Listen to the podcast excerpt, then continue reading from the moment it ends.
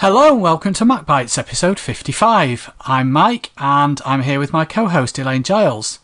In this episode, frictionless sharing, ooh, colour pickers, and the answer to the most important question of the week, has Lion been a roaring success at MacBites headquarters for Elaine? But first, a little bit about the uh, mouse mats that we talked about in the last episode. Yes, I've had quite a few MacBiters uh, contacting me and asking about the gamer's mouse mat that I mentioned. I think I said it was about £5. Well, it was when I bought it. It seems to have gone up to around the £7 mark, but it's still available and I will put a link in the show notes so you can go and have a look at it yourself. And while I was researching said mouse mat, which was oh, very cost effective, I did the impossible. I found a mouse mat that was more expensive than mine. I was going to say, is that possible? Yes, I I was concerned that it wouldn't be, but no, it is. It is um, it's a very weird looking thing. It is called a Razer Ironclad hard mat. Interesting. Mm, it it's a bit of a gamer's mat again, but yes, it's slightly more expensive. It's around the thirty five pounds mark. See, mine was a total bargain, like I said last week. Was that about 50p cheaper? Yeah, there is one more expensive. It all counts, I suppose. You know what I need to do now, don't you? I need to go and get one to test it. No. Hmm. I can feel a no coming on. Fair no enough. coming on. Um, something more more my scene, I think, than uh, gaming mouse mats is uh, Final Cut Pro uh, 10 update this week. Uh, yes, well, since the last show, it's about mm, eight, nine days ago now, isn't it? Uh, yeah. Some nice features added, and if I could use it properly at the moment, kit permitting, I'd be very happy. Yeah, they seem to have added some nice features to it. I'm hoping it's a little bit more stable. It was a bit finickety.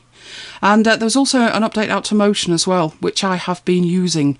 And it does have a bit of a mind of its own at the moment. So, again, I'm hoping a point release will make it a little bit more stable, but uh, all good news. And unusually for Apple, they've released a, a roadmap type of thing of what they're going to be adding and when approximately they'll be adding it. So, I thought that was a nice touch as well. Let's see if they keep to it. Oh, I'm sure they will. I'm sure they will. And we also heard from uh, Graham via Twitter um, talking about Asda selling a £25 um, iTunes vouchers for £19, which was a £24, 24%, £24 discount. You can get a £24 discount on a £25 card. Point me in that direction. Uh, 20, 24% discount. No, you see, I'm Um, I don't know disappointed if- now. You've disappointed a lady now. Yes, I don't know if that offer's still on, but uh, I did Google to see if it was limited to the bigger stores because I know we had that issue with the Boots one. Oh, yes, we need bigger boots. I didn't find anything, but I did find a comment um, who uh, from one of these these uh, these hot deal sites, I think it was, and the comment was, um, "I hope it helps somebody." The poor woman on the checkout was totally confused.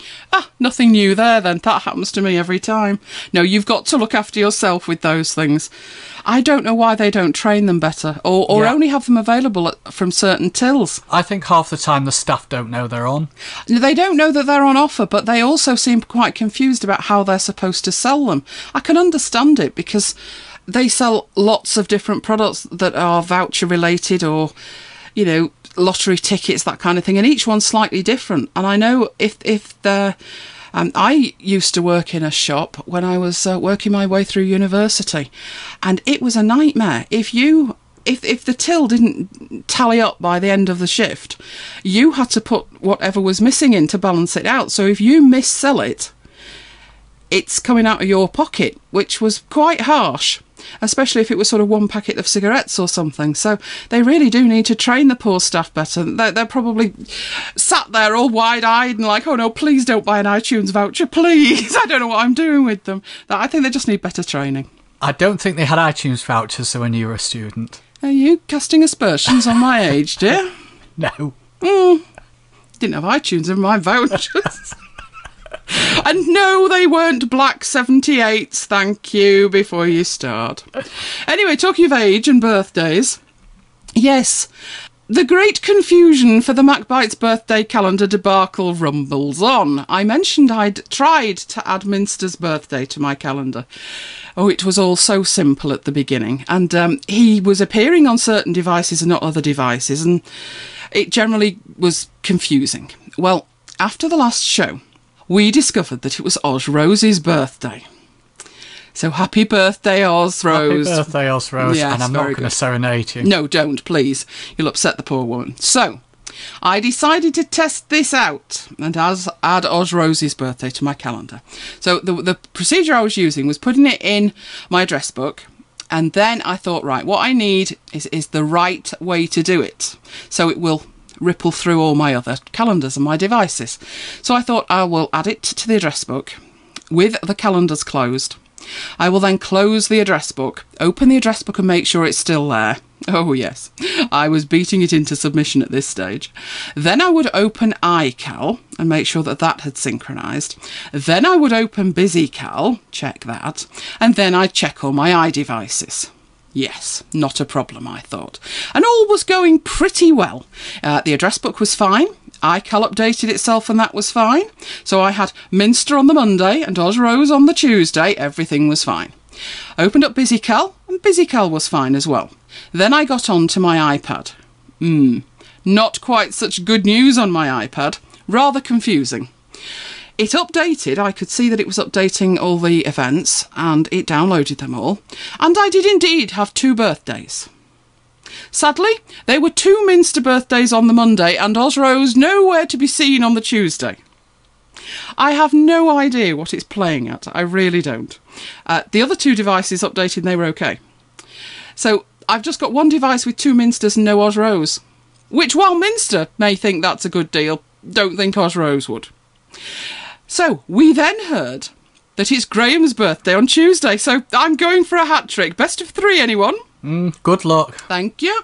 I shall report back. I think they'll look forward to it. I'm sure they will. I'm sure nobody has the the problems with calendars that I do. I, I'm thinking possibly. I keep blaming iCloud, but eventually iCloud will be released, and then the dirty truth will be known. It's exactly the same. We can still blame iCloud when it's released. I, Teething I just don't understand it. How can it be right on certain devices and then another device synchronizes and that one's not right? I've had I've had similar problems. And I, I don't know. No, I, I'm thinking at the moment the iDevices aren't 100% stable. That's why I mentioned Google Calendar, but it's all right. I slapped myself and, and came back to my senses. Yes, mentioned Google again. So carry on. Well, now that you've got used to uh, Facebook, there's been quite a few changes, haven't there? Yeah, yeah. Just as I'd got the hang of it, you mean?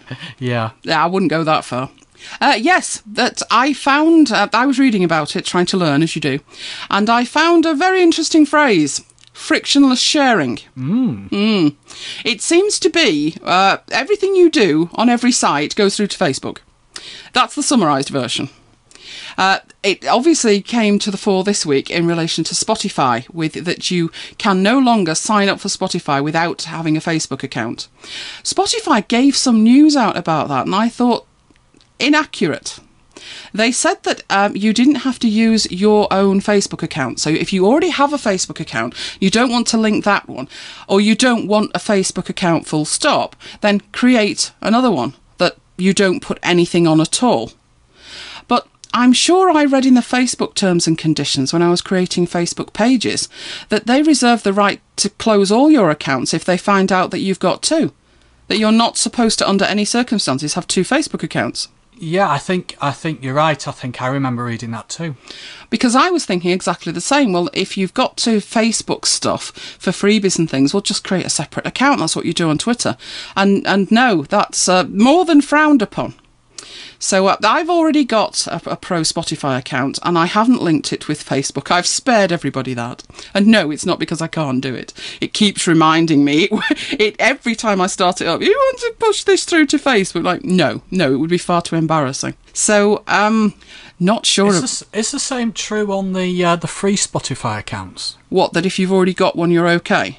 Yeah, and that it's going to ask you to link through. I believe so. I believe Because so. I haven't tried either. I haven't been into Spotify on the, the iPhone. I haven't been into Spotify on the, the Mac since the, since this story came out.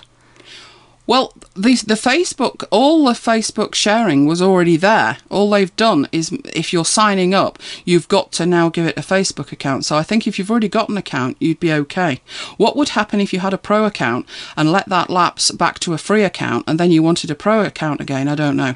It may then insist. But what they did do later in the week, because this really did kick it off with people, they added an option uh, for private listening. So you can now go in, into Spotify and there is an option from the menu that you can enable private listening like you can private browsing. And it won't push it f- through to Facebook, but you still need it linked to a Facebook account if you didn't already have an account. Facebook's becoming the uh, the evil. I don't know what the word is. New Microsoft. That's right. Yes, yes. The new Microsoft. Um, it's trying to trying to own everything, isn't it? Because I went into obviously I've gone into Skype, which is what we're using to when we're recording the show, and that tried to get me to to link up Skype with. Uh, Facebook Do you think it's going well. to be a, a prerequisite to accessing the internet in the end? I think it I'm, is. I'm still, you know, well, just as I'm, I'm getting the hang of it, they change everything. No, I'm not a Facebook fan, and I, I don't agree with these. Uh, have it there available as an option if you want to, but don't make it compulsory. That's ridiculous. There's a lot of people that I'm seeing in my Facebook feed who are talking about closing their Facebook accounts down. You know, these kind of things now are the the the, the kick in the backside they need to actually shut Facebook down. I don't actually get that much out of Facebook. I must admit. Maybe I need to do. I'm seeing with these new timelines that what I'm seeing on one device isn't what I'm seeing on another, and that just is confusion.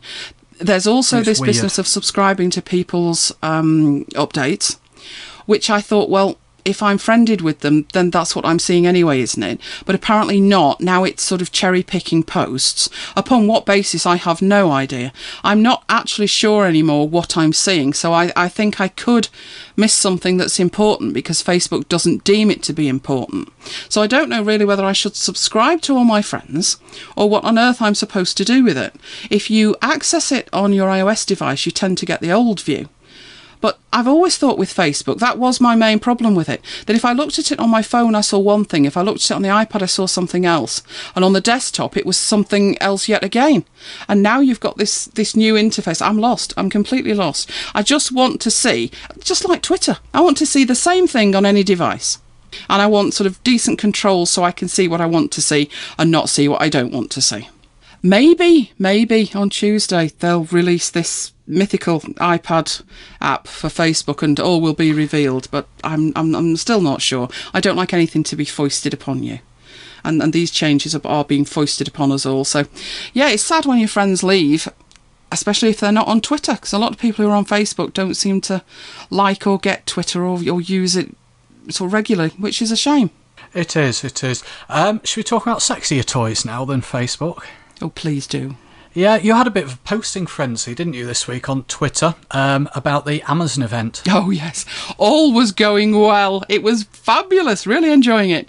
Until the dreaded only available in the US. Mm. So, not long after the event, about within sort of half an hour, the sites were updated and um, we have the sum total of one new Kindle available in the UK. Slightly cheaper, admittedly, than the Wi Fi only Kindle at the moment, but it's the £89 keyboardless Wi Fi only, with half the battery life of the existing model and half the storage. Hmm. Do you actually need a keyboard? I don't use the keyboard often, no, because I don't tend to make notes on books. I do just tend to use it as purely to consume, mainly fiction as well. If I've got technical books, I do have some on the Kindle, but I do prefer the bigger screen and the colour screen on the iPad for those. Um, so for that reason, no, I don't tend to use the keyboard that much. But with my network configuration, I'd have to at least enter my network password and that would be a nightmare if I had to use anything other than a keyboard. In fact, the Kindle keyboard doesn't have numbers on it, and and my uh, network key is sort of hugely long and very complicated. So it was bad enough to put it in with a keyboard. It would be a nightmare with with what is just really a, um. It looks like one of those rocker switches off an old Nokia. You know where you had a keyboard on the screen and, and you moved it across. I know the ones you Yeah, mean. that's what it looks like. So, a little bit like the Apple TV um, with the Apple remote, when you're putting in your network key, it is a complete nightmare. So I don't think you actually need the keyboard per se, but it's a sort of nice to have. Obviously, I'd have been interested in the Kindle Touch, and I would probably have gone for the 3G one, which isn't available. Hmm. I mean, I do not understand. I can understand the Kindle Fire because th- that is sort of so inexorably linked with the services that they have available in the States for streaming movies and stuff like that, that maybe it wouldn't translate to the British setup that they have very well. But I don't understand the touch. I really don't. And I would have bought one, so they've lost a sale there. I would definitely have bought that. Um, also, quite interesting that, that there's now there's the old one. There's what they're calling the Kindle keyboard, with 3G, but there's no new model in the UK with 3G anymore. You would have to buy what is now an older one, which is uh, slightly concerning, I would have thought. Slightly concerning. And I also think, I mean, I would actually, not only would I have bought a Kindle Touch with 3G, I'd have probably bought a Kindle Fire as well because I do think the streaming movies, the audio, oh, the free gold bars. Well, okay, I made I made that bit up about the free gold bars, but you know, it did have a lot of features. I would probably have bought one given the price of it. What I was surprised at though was that there was no Kindle with colour e ink. I was expecting a colour one that used e ink, and there was nothing at all. So, oh, nice event. Very, very disappointing at the end of it though. So, you buying? No. I'm not going to replace what I've got with something with half the battery life, half the storage, uh, another £89 and no keyboard. No, absolutely not. Seems sensible. Mm. So I think it's about time you revealed all. Really? Mm. About your week with Lion. Yes. Or the subtitle to which is, or it should have been. Mm. Not a good week. Not a good week. I mentioned I was having problems with my kit. It was running very slow. And then the disk uh, utility was reporting errors and it suggested I reformat the main hard drive. yeah, no light matter, believe you me. So, um, after copious backups, which I already had, luckily I have a backup system in place and it super dupers twice a day.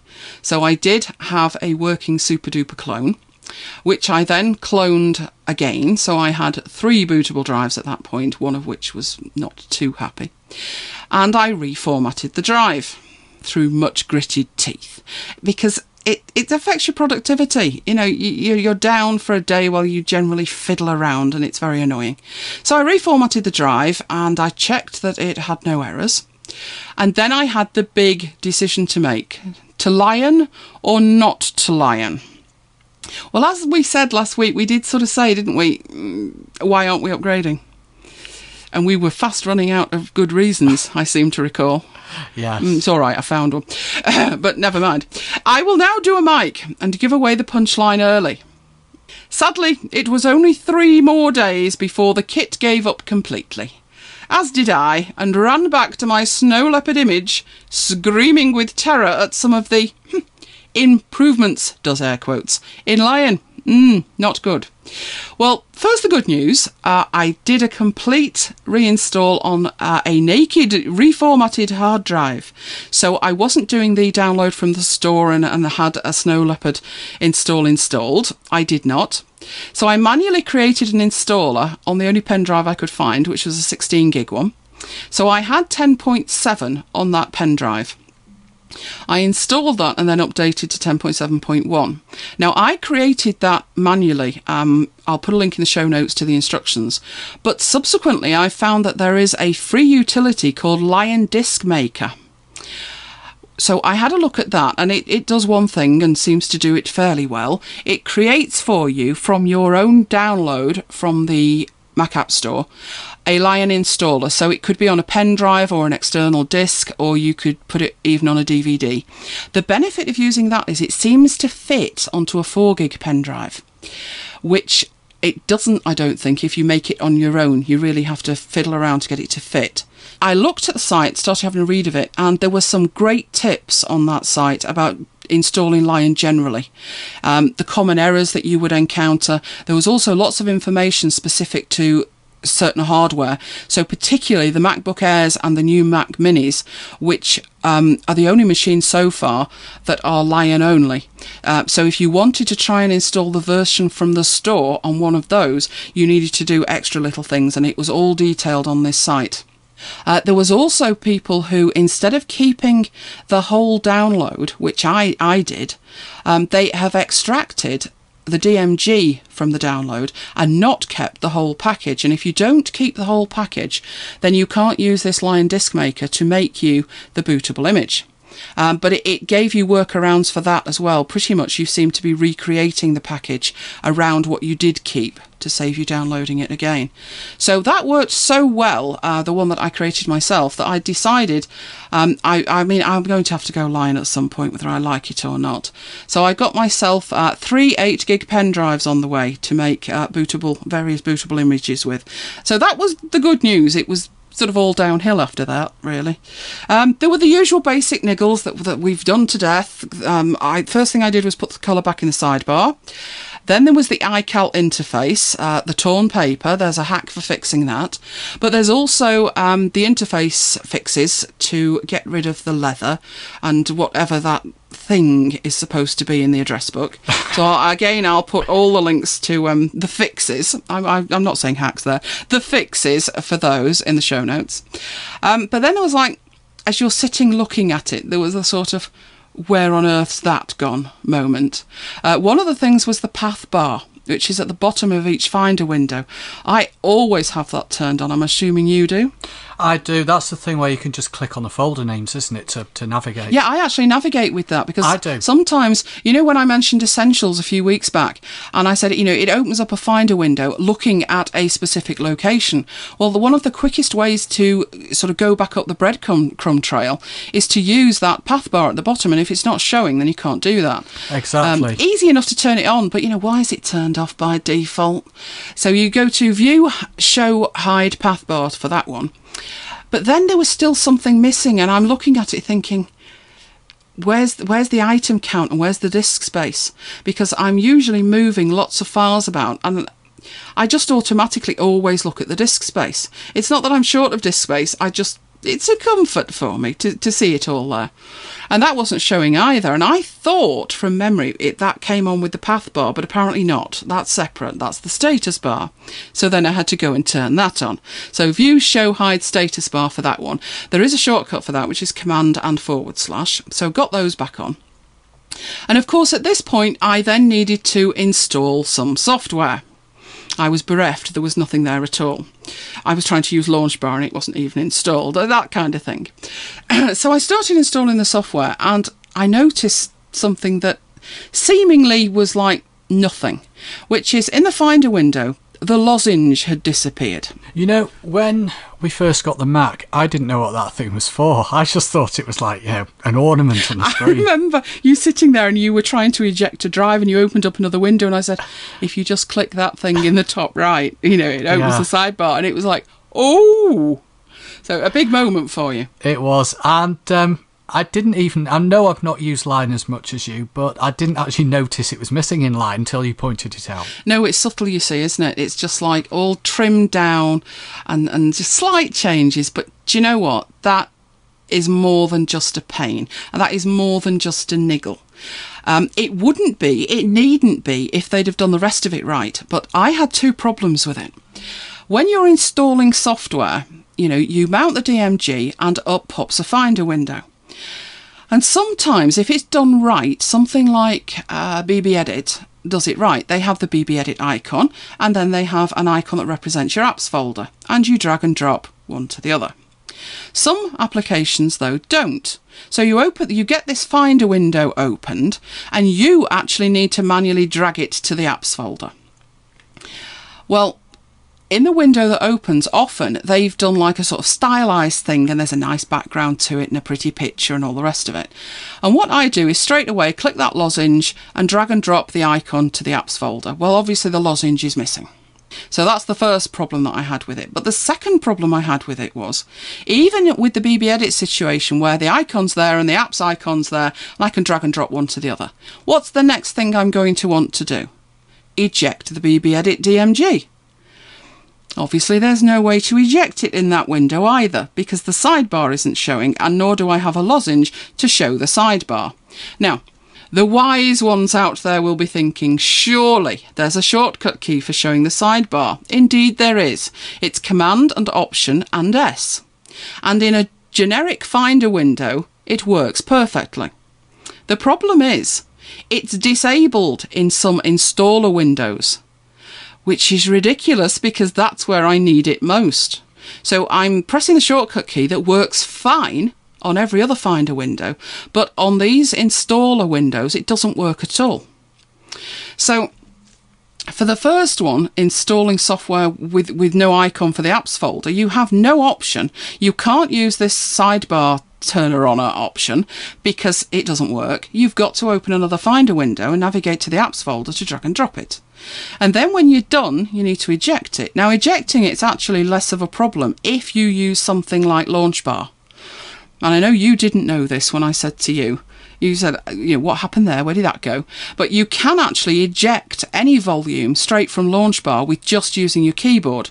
You activate Launchbar and you know, Launchbar um, is adaptive in how it learns. If you start typing mount, if you start typing rather mounted volumes, um, eventually you can just type MV, and that's what I do. It gives you a list of all the drives that are attached to your machine. You then select the one you want to eject, and then with it selected, you press Command and E, and it ejects it, which is a great launch bar tip. I just don't think a lot of people, especially the, the, people they're trying to help with this, surely is the newbies who don't particularly understand much about this. They're not going to be using Launchbar to do it, so then they have to open up a Finder window to eject the DMG they've just installed from, and I just think that is so long-winded. And, it is. It's long-winded. Like you were saying, you thought it was an ornament, so it wasn't exactly getting in the way. You didn't immediately think, "Oh, button, click." No. So I don't, I don't see any harm in leaving that where it was taking that away has given me, like I said, two problems. Ridiculous.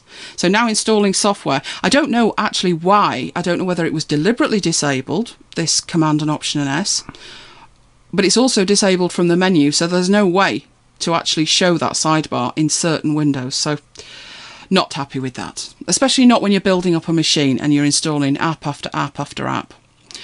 Um, actually, a bigger problem, and I couldn't believe this one. I thought there was a mistake somewhere with this one. Was copying files. it sounds so simple, doesn't it? Yeah, if you want to, now I do this a lot, and I know you do as well. And whereas again, you might say, well, they're making it, I, I don't like to use the term dumbing down, but dumbing down for newbies they're making it easier, but this to me wasn't making it easier at all. You have a need to copy or move multiple files from one location to another. And the second location already contains some of the files I'm trying to copy. So for an example, I've got 100 files in folder A and I've got 500 files in folder B. And I, I wouldn't know this at this stage, but let's say that 50 of them are the same. So what I really want to do is drag the 100 files from folder A into folder B and be given an option which if you try to do this in OS 10.6 and below and right down to OS 9 I believe you get the finder showing you a copy warning dialog and the options you you usually have are don't replace skip and replace. And you also have a checkbox if there's more than one file that says apply to all. So that's what I assumed I would see only I didn't there is no skip nor don't replace option. So the first time I did this, I, st- I was stopped and I read it and I thought, well, have they just renamed it? And I carefully looked at it and carefully thought it through. And there's there's just nothing that is the same option as previously. In fact, I couldn't find a way to do it at all. Obviously, I could say keep both files. Or I could say replace. The problem with saying replace, which would theoretically give you the same option, is that maybe I have changed those files in folder B and I don't want to replace them. But the other thing is, if I'm going to do that, it's going to take me much longer because it's going to overwrite all the files, the 100 I'm moving, instead of just taking 50 and putting them in folder B, it's going to take the lot. It'll take twice as long. The option to keep both files doesn't work either, because it then renames them and calls them copy. Which left me with the third option stop. Which I thought was ridiculous. Hmm, and that I definitely didn't want. So the replace option would need to be clicked 50 times if it was going to say if it was going to come back at you. Um, or you'd end up with all these, you know, with copy at the end. Now, workflow wise, that's a complete nightmare for me. And I couldn't understand why on earth they would make that change. And for once, it's not just me, I'm happy to report, because I told you about it and you found some Apple Forum threads. Yeah, there's quite a few threads on uh, the discussions.apple.com. Uh, generated a lot of debate. There's a lot of people who are, should we say, very upset. Comments like going back to, I'm going back to Snow Leopard and uh, Pathfinder's an alternative, but it is more expensive than Lion itself. Well, the one that said they're going back to Snow Leopard, I remember you, there was a bit that the quote was actually longer. I'm going back to Snow Leopard because of this one thing, wasn't it? Yeah, yeah. Which is pretty serious. As an example of, of what you're saying, um, I've got a presentation assets folder on my my um, hard drive, and it's got you know a lot of images in and, and, fonts and things, and I might want to copy those onto a pen drive to take to work to to use on my, my Vista machine. Now I only want new files to be copied over. Um, there's no point copying whatever it is six gig of files. It's going to take quite a long time. I want to save time by um, not actually copying across the, the ones that already exist. That's exactly the problem that I've got. I, I did actually even sit there and think to myself, okay, think the Apple way, change your workflow. And I sat and looked at the options and I sat and looked at the files I had and what I was trying to achieve, and it's it's not doable. It is not doable with the options that they've given you at all. So yes, I've got Pathfinder. Uh, yes, it is more expensive than Lion, but it's worth every penny. And if you totaled up what time that would save you in a year, like you're saying, six gig to a pen drive is going to take some time. The other thing is firing up Pathfinder. I usually only fire up Pathfinder or Forklift when I'm doing what we call heavy duty uh, file management, and I don't consider copying a load of files from one device to another heavy duty. Well, no, I haven't up up to now, but also I can imagine here. Do you remember the last time uh, with Snow Leopard, Apple changed how they calculated the size of a drive?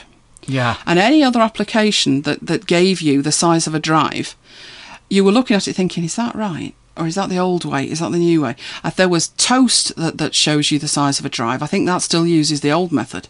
Um, Pathfinder was one of them, Forklift was another, and you really had to keep your eye on had they updated it to the to, to the new Apple way. Eventually they did, and what was concerning me was what if Pathfinder update how they work to the new Apple way? Please don't. Interesting. In other words, don't break your own software. But you can you can imagine from their perspective, as somebody selling software, dare they do it completely different to the Apple way? Because then they're going to have problems with users saying this doesn't work the way that my Mac works. So it's a bit like all, all these other apps like Evernote and Transmit that have taken the colour out of their icons in the sidebar to match Lion. I could, I could see it happening. I just hope that they leave some kind of option. Because I, I, like you, I'm now using Pathfinder all the time to do that if I'm using Lion, and it, it's a nightmare. So that wasn't good. Uh, I did notice while I was busily testing this with my folder A and my folder B on my desktop um, that if you copy, if you just drag and drop a file to make a copy of it, uh, if I copy test 3, I get test 4. So instead of it tagging copy on the end, now it only does that uh, in the same folder. So, uh, and if you've got a, a file called test and you make a copy of it, you get test 2.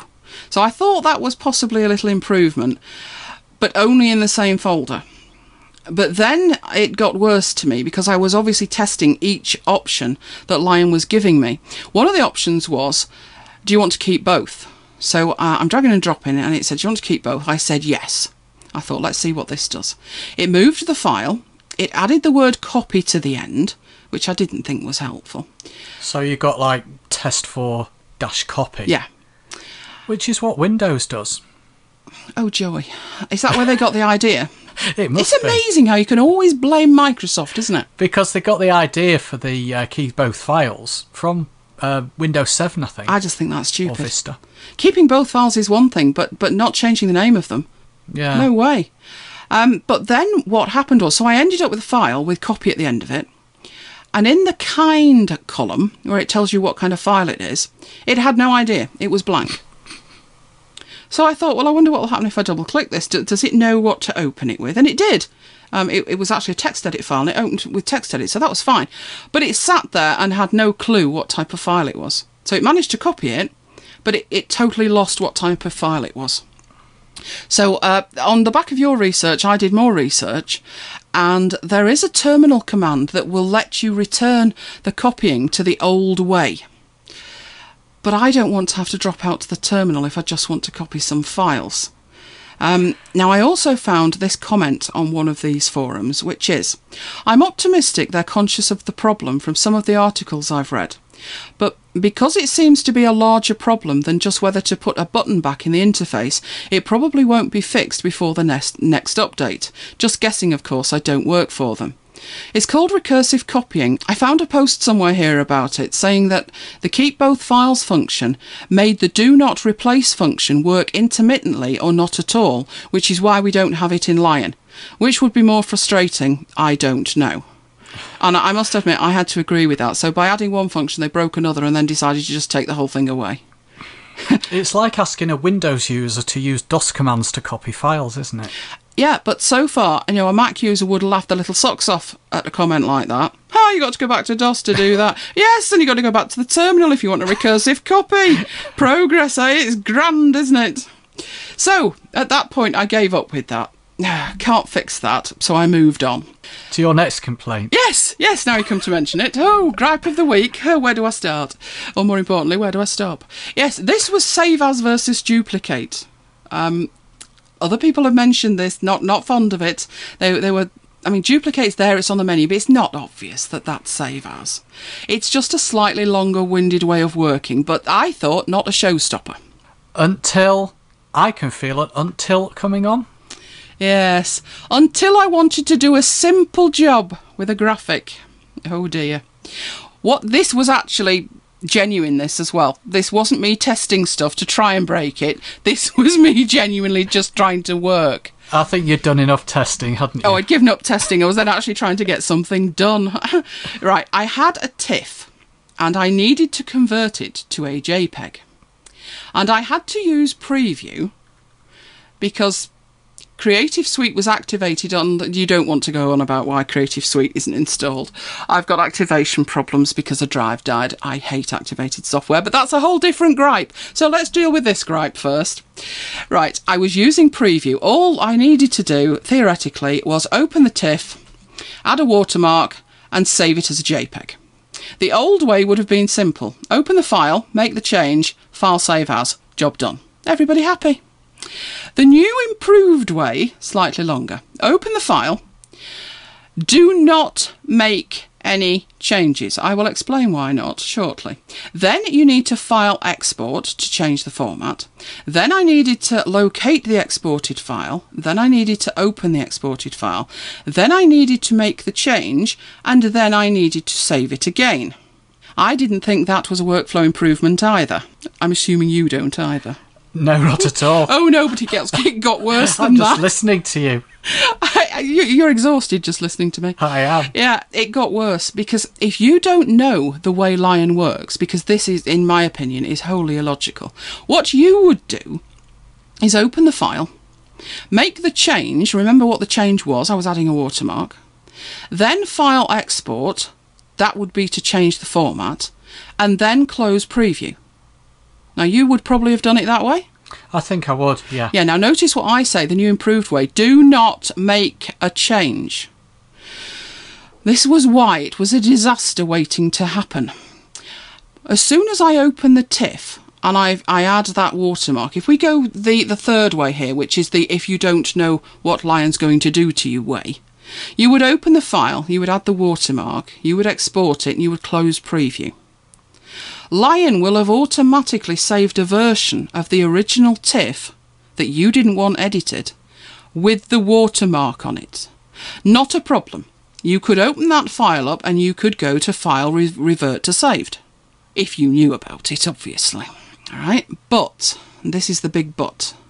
If you then move that file to another drive, and then realise, because this is how I work, I, I was actually exporting this TIFF from Keynote to my desktop. I was then adding the watermark, and then I file the thing away where it should live. But it was on my desktop at that point. But what I do is I consolidate all my artwork onto another drive, and I need to do that to send files to clients. You know, we, I work local and then archive. So workflow wise, I, I can't just stick it where it lives. I will then need to create derivatives of that to package up for clients. So as soon as it's moved, your problem then is you cannot use the revert to saved. It will say there are no saved versions. So when I opened up my TIFF, the watermark was on it. And obviously it wasn't in layers because it was done in preview. Um, it had changed my pixels and it had ruined my TIFF. I wasn't a happy bunny. That would not have happened the old way. I know why they've improved it. They've Im- they well, I say improved. let, let me rephrase that. I know why they've changed it. But that to me is not an improvement. Not if just sending you think you've got the original file, but you, you don't have because it has overwritten it, you've moved it, and you've lost the revisions. They're, they've changed it so people don't lose changes their, their changes are saved automatically. Yeah, but the the uh, the flip side of that is that your originals are changed without you doing a thing. There was no way I could close that file and it not save that change. And just moving it to another drive was all it took for that to be lost forever. I think that they I can see where they're coming from, like you say. Um, and for people who have been using Macs for, for a while, for, for people like us who are, you know, geeks and into it, you can research it and you can work it out what it's doing and you can work out what to do and what not to do. But tr- it should be like, and, and I know Bill Gates said this years ago, having a computer in every household, and it should be as easy as getting in your car and turning the engine on or turning the TV on. And for new people, whether it's switchers from Windows or people who are totally new to computers, you know, um, older people who just want to get a computer for the first time. I know plenty of people who've never had a computer in their life want to get a computer for the first time. For you know, it could be for just surfing the internet. It could be for uh, using Skype or, or FaceTime to to uh, communicate with family on the other side of the world, and they just want it to work and doing something like this is going to put people off, I think. Well, you see, for them, if, if it's saving their changes to their letters or whatever they're doing, and they're working on the main hard drive and they're not moving files around, then it would be a big benefit to people like that. Which is more dangerous, losing unsaved changes or saving changes I don't want saved? In my opinion, saving changes I don't want saved yeah, is, is more dangerous. Yeah. Because I can't unbake a cake. Once once it had changed my pixels, that's that file ruined. There's nothing. I mean, yeah, okay, go into Photoshop and, and try and fix it. You're talking pixel by pixel. It can't be done. You would it would take hours. You, you, yes, I've taken watermarks off images as well because clients have had that problem. That's exactly what's happened. Well, we had this original. This was out the camera, and we put a watermark on it, and whoops, we saved it. Can you get the watermark off it? Yes, but it's a long job. It's going to cost a fortune because it is a long and boring job. It, it, but it's never going to be. You can't unbake a cake. You're never going to make the egg again, are you? It, you could do something with it, but it's never going to be the original. Whereas if you lose work that you've not changed, well, recreate it. At least you've got the original to work from. So, in my opinion, what they've done now is more dangerous than, than what they had before, all because people are, are too, I don't know what, dim witted to save changes. It, re- it reminds you, if you try and close an app the old way, you know, on Snow Leopard, it would say, Do you want to save your changes? At no point did this say to me, Do you want me to ruin this original photo? It just did it. Thanks for that. So I wasn't impressed with that at all. I know in my case it, it was a slightly Uh, would that happen with your average user? I, th- I think it could, you know. It happened because I wanted to change the file format. And working, the, the quick way to work is to add the watermark and then do a, a duplicate. But well, what I want, what I actually wanted to do with the save as, I, I wasn't impressed with the changing workflow there at all. I think that could happen to anyone because it's happening automatically. You can't stop it happening. You've actually got to pre-think that I'll open this and then I'll make a copy of it and then I'll do this and then I'll do that. But that's going to take a whole different workflow in your mind, isn't it? And you're going to be creating derivatives of derivatives to try and keep the originals. I just don't think that's necessary. I find that more dangerous than losing changes. So that was one of my big, big, big gripes. Mm, one of the other things that was a bit I thought stupid was this. Are we on to smaller gripes well, now? This one's a slightly smaller gripe. Was the um, restoring Windows when when it reopens apps. The option's global, so I might have wanted to do it with maybe little text files, but I certainly didn't want to do it with what it was doing it with, which was ScreenFlow. So I'd got a 30 gig screen recording and it decided when I'm trying to record another screen recording to open up the other one that promptly took it, you know, four or five minutes, at which point I was recording and then this recording bobbed up. So not happy with that.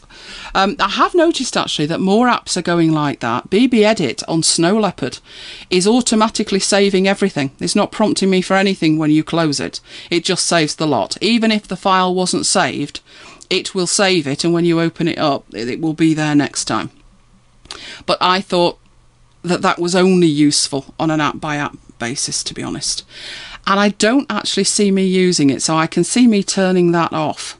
Because in my workflow, the way I work, I don't always want to go back to the last file that I had open last time I used the app. Sometimes I do, sometimes I don't but I want to choose whether I want to see that or not. So what I do is, I again, I use Launch Bar. I start typing the app name, and as soon as it's got the app, if you use the right arrow key, you will see a list of recently used files. You select the one you want, press enter, the app opens, and it opens that file. Now, is that not a more elegant way to handle it? I would say it is, yeah. Mm. Well, on my Lion blog post, uh, John Herdman said he's not a fan of the reopen feature either. And now I said I liked the resume feature, which isn't the restore feature, two are slightly different. I said I like the resume feature that if I need to reboot, um, and I want to have all my apps that I had open open automatically. I quite liked that, but Graham Russell pointed out that that resume feature, um, you need to deactivate it every time if you don't want it.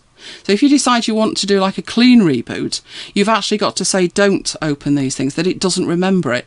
And as he pointed out, that's such a small thing. But it's a small thing that Apple usually get right, not wrong.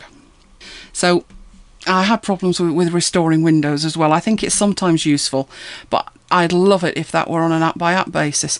I don't think we're going to see that though, because that's going to make using it more complicated. Then you would have to go in and do that. But why they can't just add advanced preferences is completely beyond me. So something like um, in BB Edit, I know you don't use BB Edit to, to that degree, but in BB Edit you have an entire range of preferences. There's there's pages and pages of preferences, but that isn't the total extent of the changes that you can make to their preferences. There is a thing that they have called expert preferences. So one of the examples, um, the best example that I use is they put in an inline find in BBEdit, and it works like in your browser. You command an F, and up in Chrome it comes up at the top. I think in Firefox it comes up at the bottom. You type a word in, and then it shows it you on the page. Well, BBEdit has that as well, and it's at the top of the screen. But every time you open a new document, you have to do the command and F so you can see this thing. And that isn't actually the right shortcut key, but you have to open this inline find. And somebody said, I'm using this all the time, I really like it. Is there a way I can have it there by default? And somebody came back and said, absolutely, there's an expert preference for that. And they gave them this line. And what you do is you go to the terminal, you type this line, and it changes your preferences. Now, an average user's not going to have a problem with that because they're not going to have a clue it's there. But to have the option there for the people who want it is fabulous and why Apple can't just do something similar. Maybe not as hidden as that, give it an interface, but have it as an advanced option. As we've already established with the lozenge, people don't generally wander around and just click things for the sake of doing it. Well, you don't anyway. So a nice little advanced option, I can't see the problem with having that. Yeah, I totally agree with you. And then there was Launchpad. Is this the last annoyance? Um, oh, it is actually, yes, it's a good one. Oh, it's a good one. oh, it is. Well, I wasn't overly fond of Launchpad to start with, um, but there again, it popping up when you're installing software from the Mac App Store is just a mild annoyance. because you kept touching the screen. It was. I, I wanted to reach I out and touch did. it. Exactly. But again, like I'm saying, mild annoyance. You can get over it. You know, click away and it disappears. But the Mac App Store was supposedly a simple method of buying and installing apps. As I understood it, it was completely hands off. You can't interfere if you want to. And there are very strict rules for developers that every app that you install goes to the applications folder. Or to be more accurate, everything should go to the applications folder. You're waiting with bated breath now, aren't you? I think we are. Yes. Well, I'd purchased ScreenFlow. Now, I actually had um, a, a license for it as well with um, a usual serial number. And on my original Snow Leopard install, the one that died a sad and very untimely death on my internal hard drive, I actually had used the serial number, so I hadn't downloaded the one from the Mac App Store. Of course, that was a problem because when your hard drive dies, so does your activated software. So, after much swearing and cursing, I decided um, I intended to buy ScreenFlow anyway. The only reason that I had a serial number for version 3 was that I'd got it in a bundle and it qualified for a free upgrade. But because it's activated, you're allowed two activations per serial number, and I have more than two machines. And I actually had for ScreenFlow 2, I think I had three licenses, and I think you've got one, haven't you? I think I have. So we've got lots of ScreenFlow licenses in the house. It was costing a fortune. So buying from the Mac App Store was a good idea. So that's what I'd done. So what I was doing on my new Lion install was just installing ScreenFlow from the Mac App Store. So it popped up the Launchpad. I could see it downloading. It installed. I ran it. No problems at all. I was doing editing with it. Um, I think I did a little bit of a recording with it. And then I closed it down. Then, of course, because I use Launchbar, I tried to run it from Launchbar, and it was having none of it. Now, sometimes that happens. I know that happens to you, and it drives you mad. Yeah, I I even try updating the index, and sometimes that still doesn't work. Yeah, I tried updating the index here, and you're right. Sometimes it works, sometimes it doesn't. Um, usually, what will work, or what are guaranteed to work, is to close Launchbar and restart it. That's what I end up doing. So that's what I did. And I tried again, and no, it couldn't find launch um, ScreenFlow. And I thought, this is ridiculous. Is there something wrong with Launchbar? So, of course, I'm already not in the best frame of mind, not feeling very benevolent towards the lion at this stage. So I had to go to the apps folder and I started looking around for ScreenFlow. It wasn't on the machine. Not only was it not in the apps folder, it wasn't on the machine. I opened up Tembo, which is a search program, and I searched the entire machine. Not there. Then I thought, ah, bring in the heavy guns, let's get HoudahSpot. And I searched every drive that was physically attached to this machine. ScreenFlow was not on it. And I thought, but it's running. It's working. It can't be running from thin air, can it? So I thought, right, let's bring Launchpad up. And there, staring at me, was the ScreenFlow icon. So it must be working. Yeah? Oh no. So I right clicked on it to try and see where it was. I needed to see the path of where ScreenFlow actually was running from. Um, this Launchpad business, there's no right click. The only thing you can do is click it and that runs it. I thought that was poor as well. I can uh, I can see where they're heading. We're heading to touchscreens, and you can't really right click on a touchscreen. So I I ran it again. At which point I had to resort to the dock to see where it was running from. So if you go to the dock and you click Options, Find in Finder, up it popped, and there indeed it was. It had managed to install it on a network attached backup drive. Yes, you might well snigger. It wasn't a bootable image, it wasn't a journal drive. In fact, It was a bare drive in a cradle attached to another machine via USB 2. I could not believe that.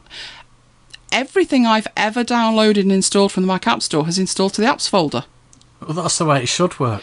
I know. I said should. Mm, Yes. But how on earth can that happen? I've no idea. No, I have no idea either. It's never happened before, never happened since. And I'm just looking at it, scratching my head, thinking, you are joking. So when I used it, it was running across the network on a USB 2 drive.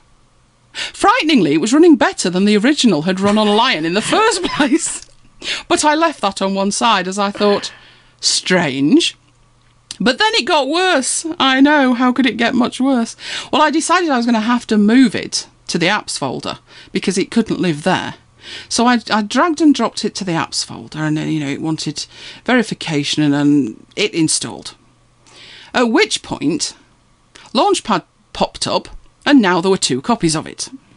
It thought it was there twice, but it wasn't anymore on the original drive. So when I clicked away from Launchbar, Launchbar popped up again, and now I had an icon for ScreenFlow and I had another icon.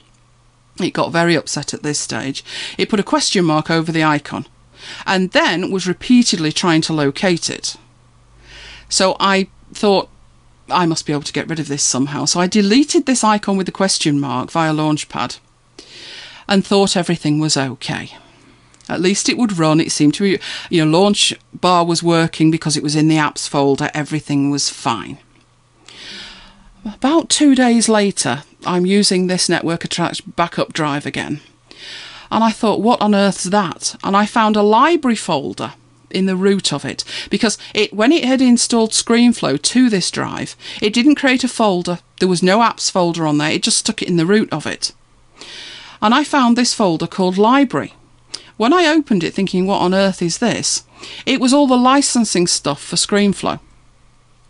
Now obviously I didn't see that or I didn't copy it and there it was on the wrong drive. So I, I thought, hmm, if I eject this drive, will the thing actually run? So then I had to manually do all that. So I had to transfer this library, well, not the library folder, the contents of the library folder over to the right computer. And in the end, I had to take this network backup drive offline just to check that ScreenFlow was actually working. So, shall we say the three days with Lion were oh, a very long three days? But no pain, no gain, as they say.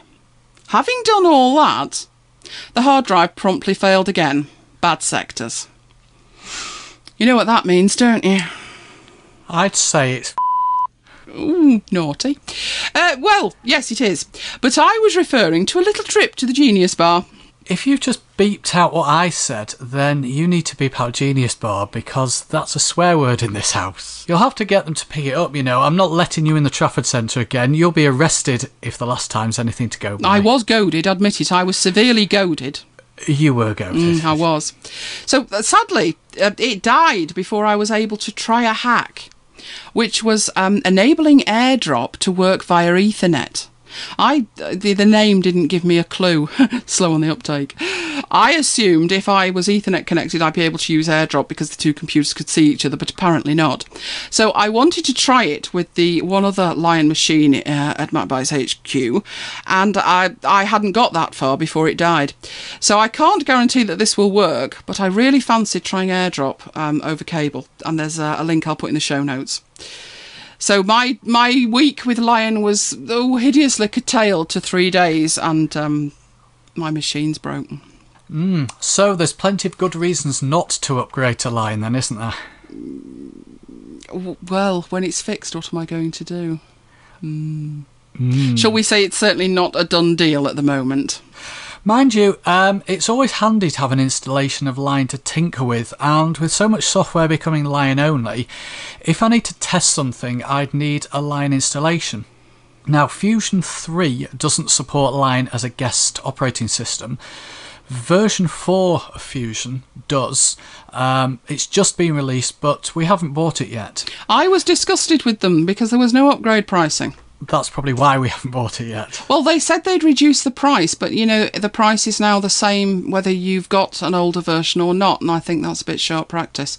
It could, of course, be. It would make sense if they'd done that because it was in the App Store, but it's certainly not in there yet.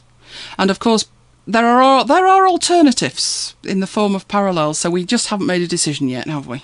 No. Now, Parallels 7 does allow you to create a, a virtual machine with Lion as the guest operating system, but it's, uh, I'll have to whisper this, activated. it also costs £35 a seat, so um, I don't think we are wanting to pay that. No, we're if not. we can get.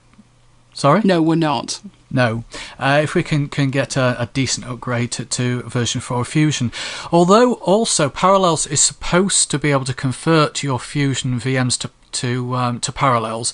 And I've got about seven or eight VMs. I'm never quite sure how well that works. Well, the problem with that is that you know, by definition, most of your um, VMs are Windows, Yeah. and Fusion and Parallels provide virtual hardware upon which you install Windows and run it.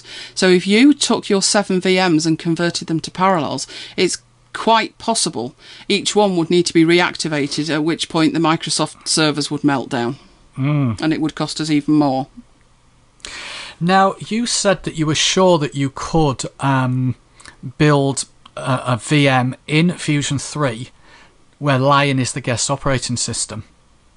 So, based on that uh, information, I I did some research and I did find a comprehensive set of instructions for doing just that. Now, the process involves using the disk utility and a lot of terminal hacking, so it's not for the faint hearted. Uh, but it was a great exercise in learning, and after a couple of hours, I do have a fully working uh, Lion VM in Fusion 3. So I'll put the full details with the instructions into a blog post, and uh, that'll be later in this we- later this week, um, time permitting. Now you've recovered from spending how many hours building the thing? yes, exactly. well, it kept you occupied, didn't it? It did, and as I say, you know, it's, it's working. It's it's it's there, and uh, it certainly beats all the problems you had. Oh, yes. My week was much more entertaining. Now, I could actually be relegated to running in a VM uh, at this rate. I've had a weird problem. You better make clear that that's with your computer. yes, with my computer, Snow Leopard um, on my 17-inch MacBook Pro using Snow Leopard. Uh, it's connected to a 23-inch external monitor, and I'm having some strange problems with certain apps. With Chrome, if I have Chrome on the external monitor, I can scroll with the, the mouse wheel and I can scroll by grabbing hold of the actual scroll bar and dragging up and down. But if I try and grab hold of the, the, the slider, which is that blue, I suppose it's a lozenge shape. Oh, don't it? go there again. If I try and grab hold of that, that slider on the scroll bar and actually drag, nothing happens. So you know it's it's unresponsive. But it, I can actually grab hold of the, the whole window by the title bar, drag it over to the uh, MacBook screen, and it works perfectly. Which would be odd if it were Chrome, but it's not just Chrome, is it? It's not uh, Echofon. I've got similar problems when I when I open Echofon and I start clicking. Um, say, for example, I, I want to click and, and reply to a tweet. It was unresponsive. Eventually, after doing a bit of clicking around, it opened up the, the, the panel where I can I can read the whole thread if it's a, a thread of tweets. But then when I want to click the close button to close up that, that panel, again nothing happens. Is it an info panel? Yes, it is an info panel. Please don't make light of my problems. Sorry. No, your problems aren't, aren't to be made mock of. Not at all. Thank you. So, if anyone out there has any suggestions or anyone else has come across this issue, please let me know. Is this so you can get a new monitor just to test it? Oh, and it might as well be an Apple one while you're at it. I'd never thought of that, but now you come to say it. Well, there's a queue for new hardware here, and you're at the back of it. So, swiftly moving on. Yes, let's move on to the app review. And uh, a couple of episodes ago, we looked at uh, one particular colour picker. I think it was uh, Colour Snapper, was it? It was? And since then, we've been bombarded with emails and comments about different colour pip- pippers. Not editing, carry on. pickers. And the reason I stumbled there was because the first one I'm going to talk about is Pipette. We had an email from Allison Sheridan She said, I heard you mention on MacBytes a problem with grabbing colours in some application. I can't remember which. I use a tiny little app, as Tim Verpoorten says. It does one thing and it does it well. It's called Pipette and it's from charcoaldesign.co.uk. You drag the eyedropper over any colour in any tool and it shows you the colour value and puts that value in the clipboard. So touch a colour or colour as you say, that's with the U, and you've got it ready to paste into your application. So I downloaded it, but the first problem I had was when you go to the website, uh, you've got three options. You can download an Intel only version, a universal binary version, and another version that I can't remember. PowerPC? I think it was Power Windows? I was going to say Windows, but then I thought it must be Mac only, so you could. Do I actually get the chance here to say the infamous line? So you broke it then? Yes, I did break it. Ah, For once. For once, it was me. I downloaded the Intel only version, which, as I say, you would you would think would be the right version because I have an Intel Mac. And when I downloaded it and I installed it and I tested it out, the first thing I found was it didn't work on an external monitor. but there again, not much does on yours. that is true. Um, and the copy to clipboard didn't work either. So at this stage, you thought it was either garbage or you'd broken it. Yes. Um, what I did is I actually found something that, that said download the Universal ba- I can't get my teeth in now, can I? Download the Universal Binary version. Now, it is twice the size, uh, but it works. So make sure that you download the Universal Binary and not the Intel only version, even if you've got an Intel Mac. You could always try it on Windows as well if you like. I don't think that'll work either. you never know. Now, it only works with hex values, which is great for CSS, but not for working with RGB. Because the one that we looked at a couple of weeks ago, Color Snapper, that actually works with both, doesn't it? It does, but I've always wondered with RGB. You can use RGB values in CSS, but although people tend to use hex values. But one of the problems with RGB colours are instead of it being one string of numbers, it's three blocks of three numbers. And one of the problems is yes, you can copy it, but if you wanted to try and paste it into Photoshop, it's three separate um, text boxes. Right. So if you copy three blocks to your clipboard, it's very difficult to paste them in anyway. But I suppose it's good to have the option there. Yeah, um, same is true with PowerPoint. I use uh, PowerPoint a lot at work and I want the RGB values for certain things. Now, unfortunately, I haven't got any colour pickers on Windows, but if I do find the RGB value, they are three separate boxes. Yeah, I think it would be better if they put them together with commas or something. Definitely. It would make copying and pasting far easier. Or just use hex. Yeah. Now the other thing, and Allison did mention it in the the email, but uh, I think being a man, I just decided to dive straight in there and not read her email. Oh no, do, don't RTFM, please.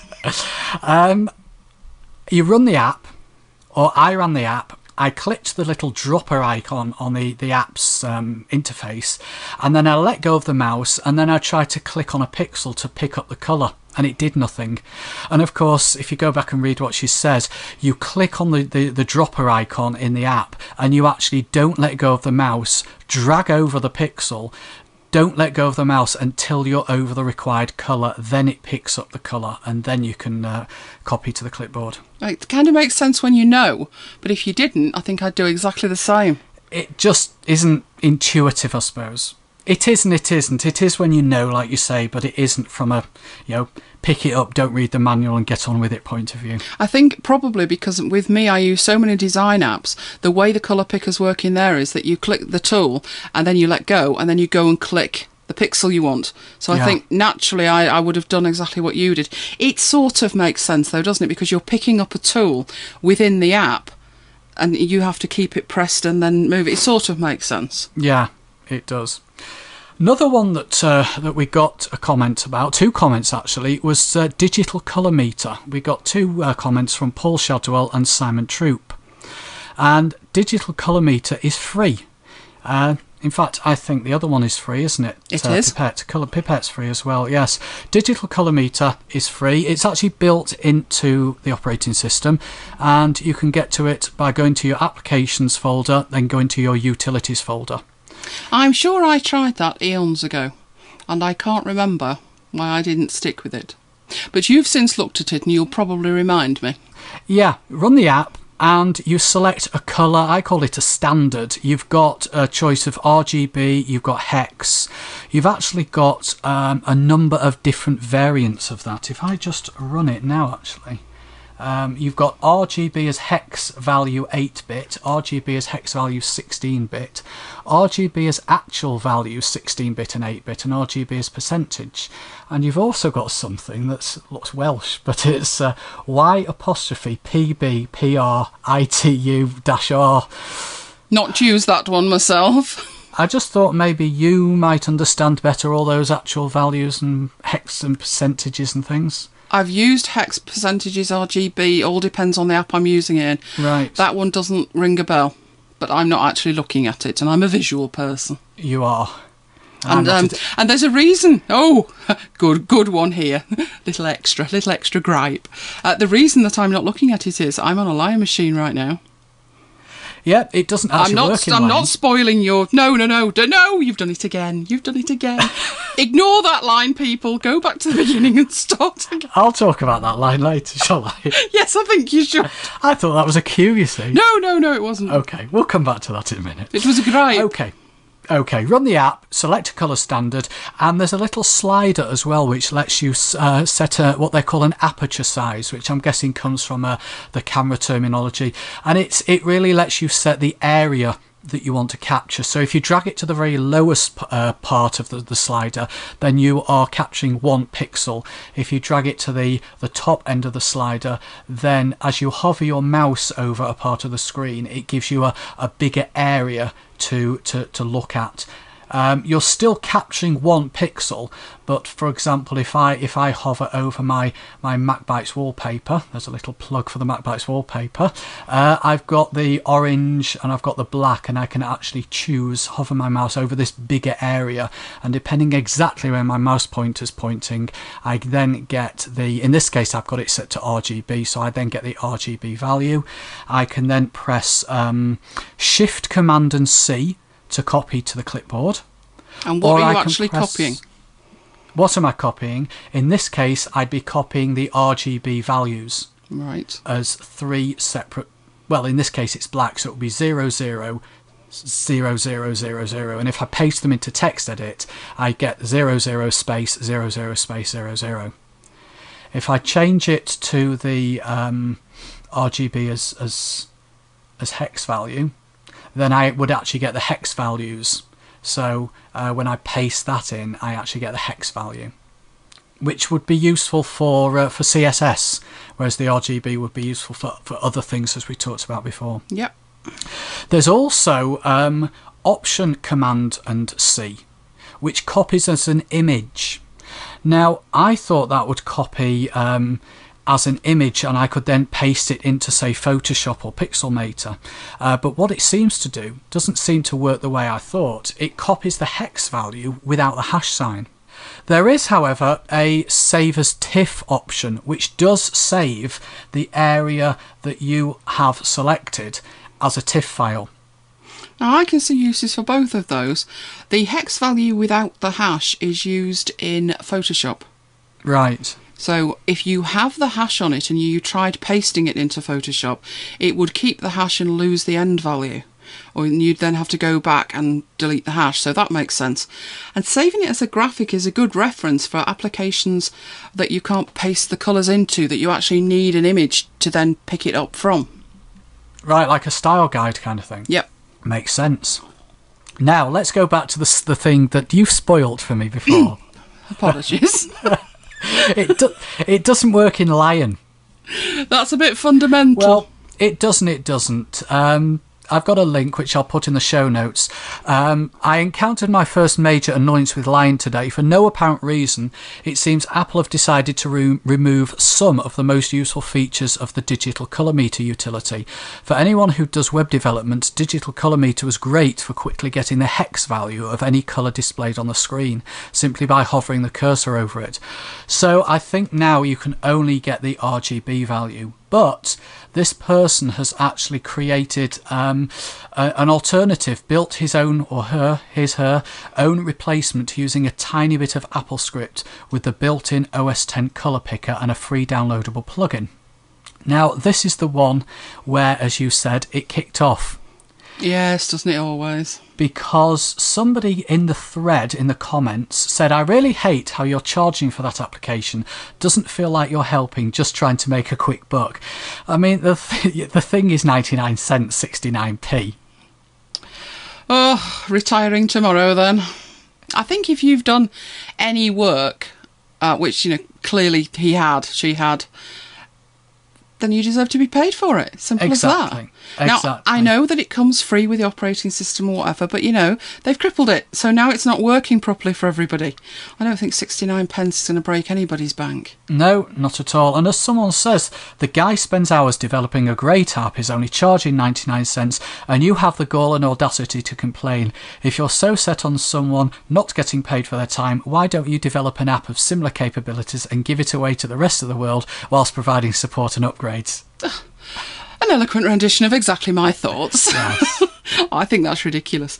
It's interesting that Apple have decided to do that, leaving the RGB in though, because I would have thought it would be more useful for the hex values, especially for CSS. Definitely. So that does seem rather strange. Um, the app that I originally had a problem with, which is why I was looking at Color Snapper, was Fireworks, and um, Adobe didn't actually break it; they just didn't fix it for Lion. So they didn't fix Fireworks for Lion, and Apple would appear to have broken this for Lion. I'm seeing a theme here. Yeah. yes, I'm not fond of the cat. Now, you've looked at a, two or three other apps, haven't you, which aren't free? Uh, yeah, both of those that you've come across are free. Um, no, the ones I'm looking at aren't free, but I had quite uh, long conversations with people who, who were saying about Digital Colour Meter um, that you know their opinion was, well, you know, this is free, so why not use it? Um, the one that I I use two mainly. I use Color Snapper, um, which is really when I want to do something quick. But I also have two other applications that handle colour, so I thought I'd mention them here in relation to this. Um, they're both, I suppose, by today's standards with software, quite expensive. But you know, I'm loath to use that phrase given the price of these and the feature set that they have. Worth all their money. They are. They are. They absolutely are. So I don't think it's expensive for what it does and for the time it saves you. The question that you would need to ask yourself is, you know, do you use these things or would you use these things often enough to make it worth your while investing that amount of money. Now, I'll, I'll give you a clue. The first one is Art Director's Toolkit. And when I say that amount of money, it's thirteen ninety nine. So £13.99, which to me I don't think is a lot of money. I will admit, by comparison to the operating system, which was about 21, something like that, it's a big chunk of it. But again, like I'm saying, it really depends on what you're doing. And both these applications that I'll be looking at go far, far beyond just clicking a colour and it, it puts the number on your clipboard. These Um, can actually do more than the operating system. they can actually, a lot more. The first one is this Art Director's Toolkit, and it's actually a suite of design utilities. Um, I remember seeing it for the first time, I think it was on a MacZot offer, and I looked at it and I thought, well, what do you mean suite of design utilities? Because it's got a single interface, so they're not separate applications in terms of running separately, like um, the components of an office suite. It is a single interface, but within that interface, you have sort of a tab design. As you choose a button at the top, the whole interface changes. The first um, utility that's in there is a designer's calculator. Um, and for that, it's the kind of thing that I would have built probably myself in a spreadsheet and then opened it up and used it in there. But this is far better because it's just there. Now, why is a designer's calculator different from anybody else's calculator? Well, you have to work with a lot of different measurements. And this has built-in features to convert fractions to decimals um, and other units. So you've got centimeters, inches, millimeters, points, picas, pixels, you name it, it's in there, and you can convert between them all. It also has um, a separate section in the calculator for page sizes and another section for image file sizes. Now that's what one that I get questioned about a lot. That you've got this image and you know you want to print it out 8 by 10 and you know it's either too big or it's too small uh, or it's pixelating what do you need? So it calculates the quality as well as the dots per inch that you need. Now that is really really useful. So that's one application. The um, next one is a blending calculator. And what that does is it allows you to take two colors and mix them together and then see what the result would be. Now you may think, what on earth would you use that for? Well, if you're printing and you're going to overprint two colours, you want to see what the actual result looks like. So that, that blending calculator allows you to see that and you can say 50% of each or 10% of one colour and 90% of another and you actually get previews with it. So again, quite niche but very useful. Can I just dive in here and say, does it blend? yes, it does. it absolutely does. Right, um, another one is the swatch utility, which gives you um, colour groupings. There's Pantone colours, WebSafe colours, HTML colours. Now, you're thinking, what do you need all those for? Well, Pantone are when you need to match a colour. WebSafe are colours that will look identical on the web. But the one I think is most useful in there is the HTML colours. As we've said with CSS, how you apply a colour to something is that you copy and paste a hex value, and that hex value equals a colour. Well, quite a while back in HTML, uh, they also gave names to specific colours, and you can call a colour by its name. So instead of having to know the hex code for red, you can actually just use the word red and it will understand it.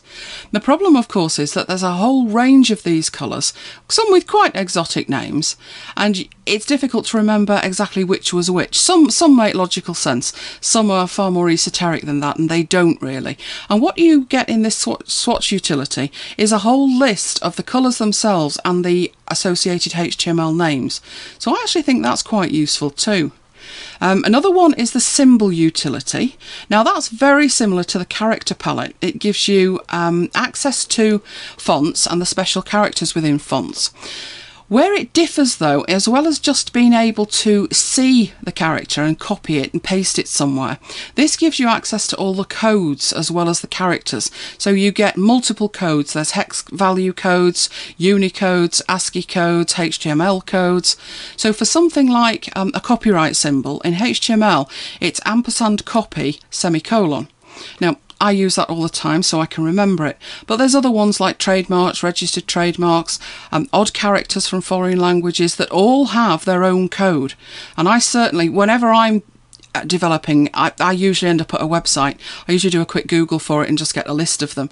But actually, in, in the Art Director's Toolkit, you've got that there on your desktop, so you don't have to go out because you're going to get sidetracked on Google if you do that. Well, you are if you me. You know that. Are you feeling lucky? And off you wander for half an hour. So very, very useful for that. There's also a text tool which is really handy for typography. You can choose what um, phrase you type in, and then you can set the properties for the font, and it will give you a preview of that and allow you to change the kerning and the size, really minute changes, just to get this to sort of fit what you're trying to get it to do. So, again, very, very specialist, but if you're doing design work, very, very useful. There's also a scale tool which is sort of semi related to the calculator. Um, you can set target sizes or target percentages and try and get um, an image down to a, a, file size based on certain criteria. So that's very useful. There's a layout tool which is used for calculating page layouts. Um, you may want a two column design.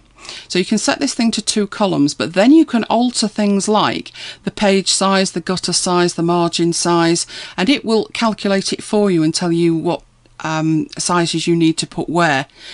That one if you've got something like InDesign, you know, InDesign would probably do that for you. But if you've got a less capable application, and there are certainly lots appearing in the Mac App Store, maybe you need it. It needs you to be a little bit more manual. It needs you to know what to type into it, in which case this layout tool is absolutely perfect. It gives you all the sizes that you need to just type in and get the perfect layout. Another utility isn't part of the interface. This one sort of floats separately from the interface. And it's a screen ruler, which I actually use one called Pixel Stick. Um, because it has a slightly different interface. But I have used this one and it's very, very useful. You'd think in this day and age you had no need to hold a ruler up to the screen. Have you actually done that at work? Because you I have done that at work, yes. I thought so. Yeah. Well, this is a ruler that appears on your screen and it gives you measurements um, in terms of pixels or however you want to set it. This one looks like um, an L, uh, an L thing. I wouldn't say it's an L square. What do you call it? It's not. I cali- don't know an L square. It's, it's not calipers either. Set but it, square. It's not a set square because it's it's not square nor is it triangular. I don't know. It's twenty years since I did maths. well, it it's like two rulers with um, an intersection. So whatever one of those is. You'd never know maths is one of my strong points, would you? Not that kind of maths, the real stuff. Uh, well, that's what that's what you get with this, and you can measure items on your screen, which it, it is actually far more useful than you would imagine. You'd think you'd never use it, but I know how often I use Pixel Stick. Um, several times a week, and that's when I'm not designing. When I am designing, it's open all day. So that is actually very, very useful as well. Uh, then, of course, you've got the colour utility, which was the whole point of looking at Art Director's Toolkit in the first place. Colour utility is um, the equivalent of picking up values with a colour picker. Now, you can, of course, do exactly the same as with the free applications. You can clip a screen colour the difference is that you've actually got by default six colour wells in the interface. If you think of them as colour car parking spaces where you can drop a colour. So you can click on one of the, you can go and get your colour, click on one of these boxes and it puts that colour in that box. The benefit that you get with using something like Art Director's Toolkit is that you can then slightly adjust those colours. So if you think the colour on screen is perfect for you and you then pick it up and you think, you know, it's a little bit too bright or a little bit too muted, you can actually manipulate the colour in Art Director's Toolkit, which you can't do with the other free ones. They're just copying a number and just letting you paste it in. You can then move on to a different colour well, so click a different space and do the same thing again. And going through that, you can create a whole colour palette. So there's actually six uh, colour car parking spaces by default, but you can add extra rows of spaces in groups of six. So you can actually build up quite a palette of colours, which you can then save as a palette. By saving it, you can then reset the app, go and select a lot more colours and save those, and then reload the first palette. So you can actually create saved palettes with that and then reload them as and when you need them, which is also brilliant for when you need to reinstall your operating system. Because if you do like I do in the color, the system color picker, you have at the bottom uh, little colour wells that you can put colours in. But the problem is they don't transfer from machine to machine. Whereas these um, are palettes that will transfer. You can, of course, then use the colours by copying them as different formats. So you've got RGB, you've got hex values, and all of that. So it does everything that the free ones do, it just does an awful lot more besides. Um, for instance, it also has its own launcher, which I find pretty superfluous because of Launchbar. But what you can do, you can click the launcher and a panel slides out the side and you can add to it whatever applications you want. So the benefit of it is that it's a more specific launcher. So you may choose only to put your design applications in it.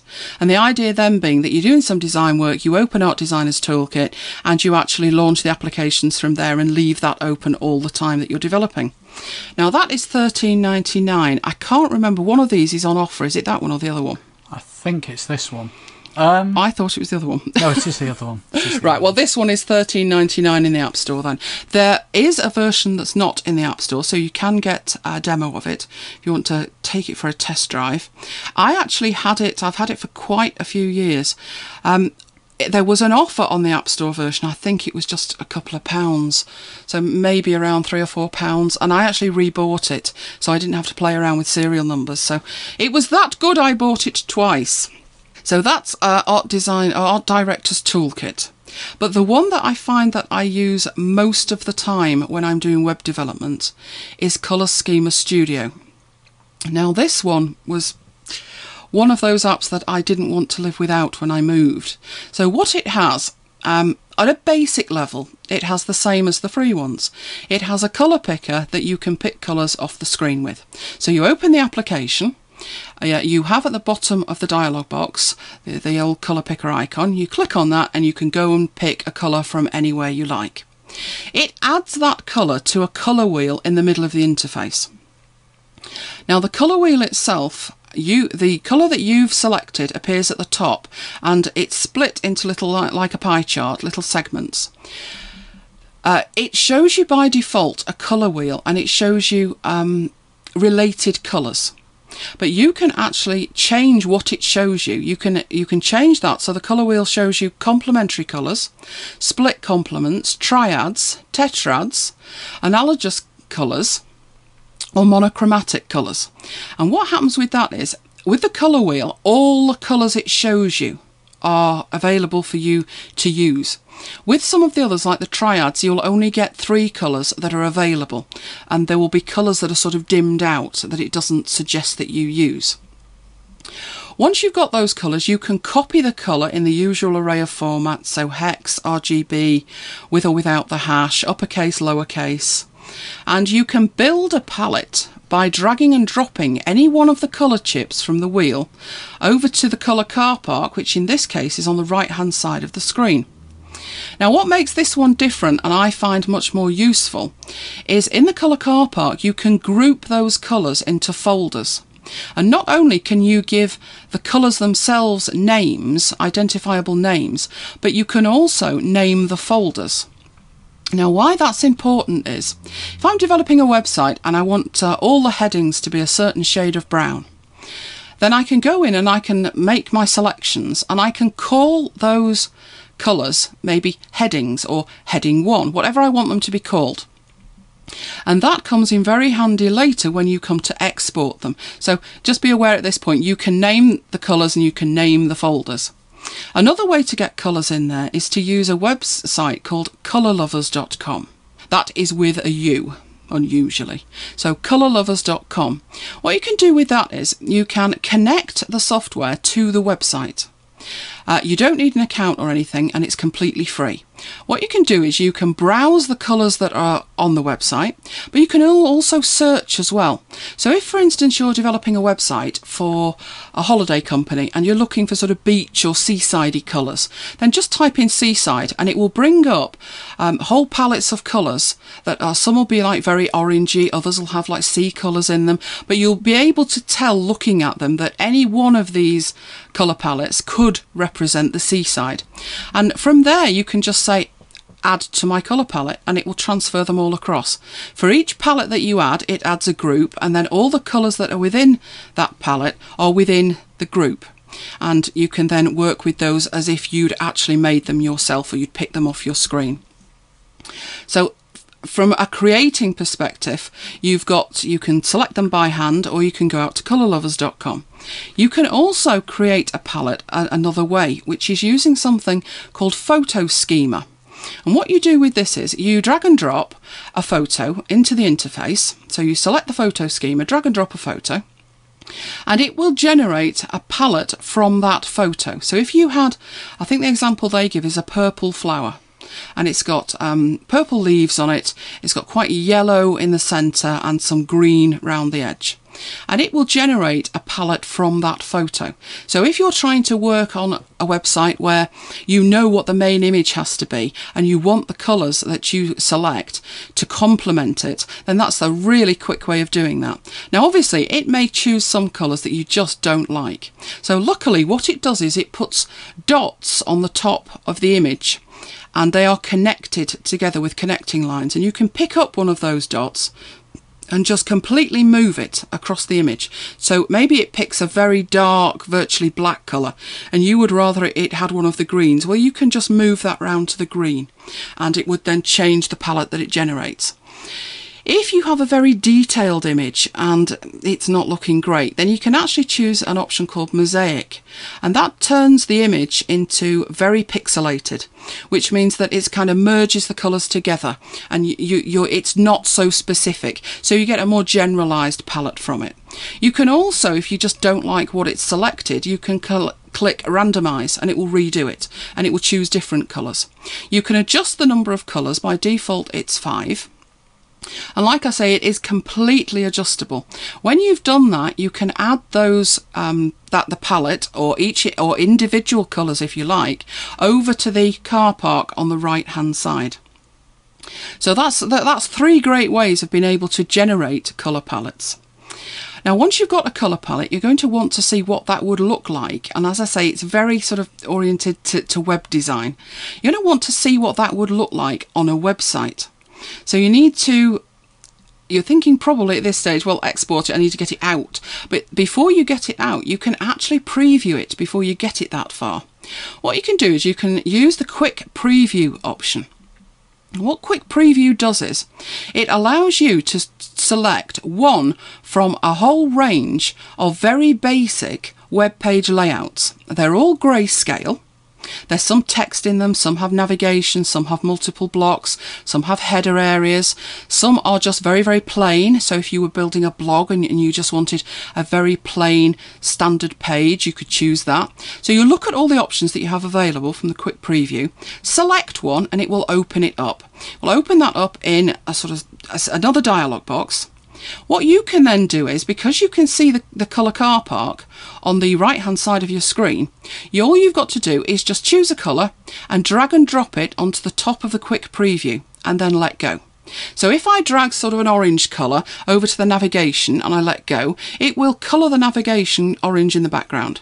And if I don't like that, I can just grab another one and just drag and drop. So it is far, far quicker. There is no quicker way of seeing what your, your suggested colour palette looks like.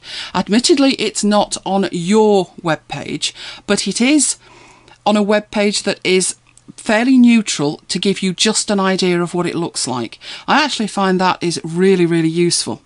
Now, once I've previewed it and I'm happy with it, then I want to be able to export the colours.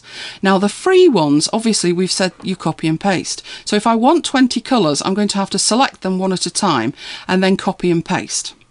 Now that's where these paid for ones and why you know they've got lots more features. This is what you're paying for.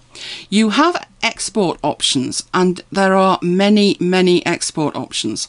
The ones i use most are send out the palette to illustrator so that's adobe illustrator and that creates a file that i can just open up from the color palette in illustrator. So i don't have to be copying and pasting rgb values or hex values or anything else either I literally just save it out and then open it up and they're all there.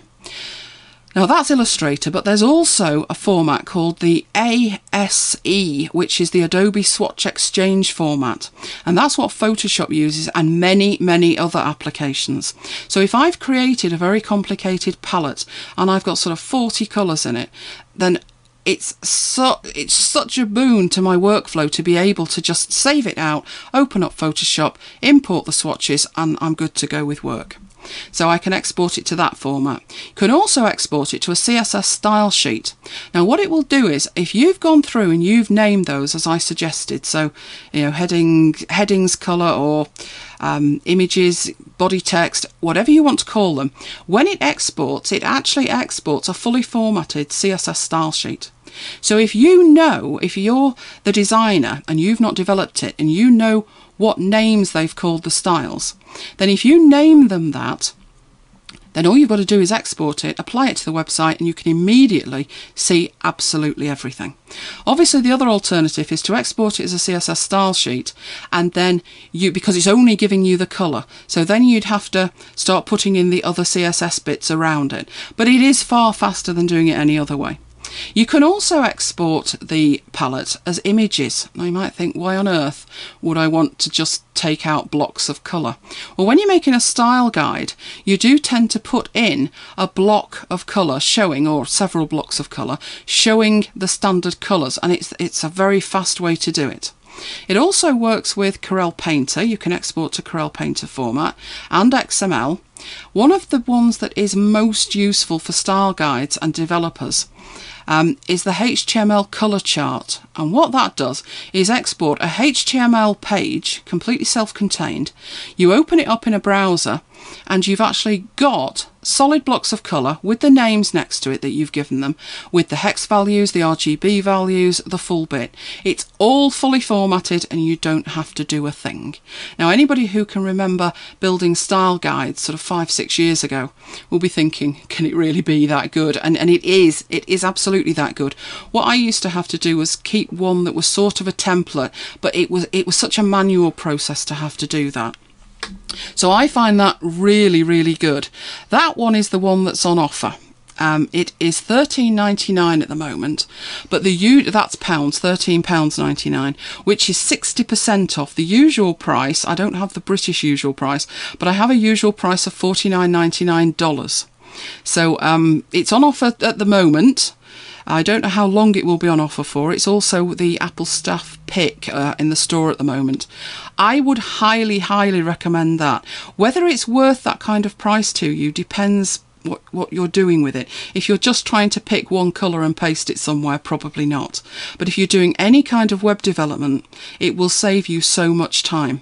There's also a ColorSchemer Touch application for iPhones and iPod Touch, and that's only $2.99.